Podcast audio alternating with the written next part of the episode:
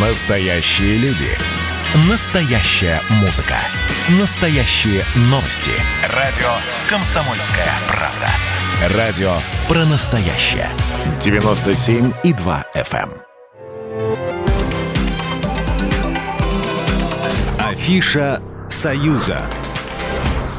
Приветствую всех, кто на нашей волне в студии Евгения Заболоцких. Я расскажу вам о главных культурных событиях союзного государства. Ко дню знаний готовится в союзном государстве. Коронавирус отступил, и на 1 сентября запланировано много массовых мероприятий. Так, в городе Миоры под Витебском начнется традиционный праздник, посвященный журавлям.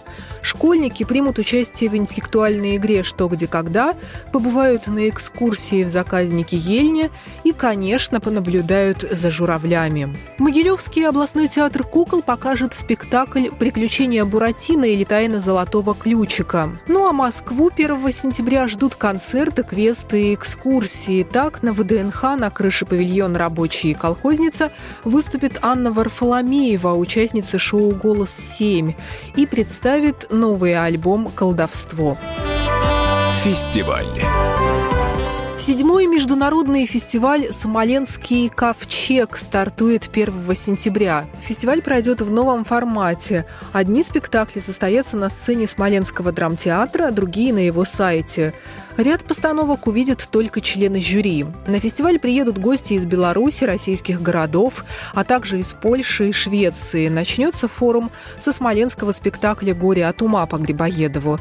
Далее в программе «Белорусский вий» и концерт поздравления звезды театра сияют для вас. Липецкая баллада о войне, любви и молодости «Не покидай меня» и другие интересные спектакли. Продлится фестиваль до 7 сентября. Выставки. Любопытная выставка открывается в Белорусском музее Великой Отечественной войны. Она называется «Победный 45-й от Берлина до Нанкина». Экспозиция посвящена 75-летию окончания Второй мировой войны. Тут 180 экспонатов, фотографии, документы, личные вещи, в том числе награды, картины, предметы декоративно-прикладного искусства, сувениры. Особенно яркие тут зарисовки Сергея Каткова. Об этом российско-белорусском художнике-фронтовике рассказала нашей радиостанции куратор выставки за отделом военно-фронтовой истории музея Светлана Прибыш.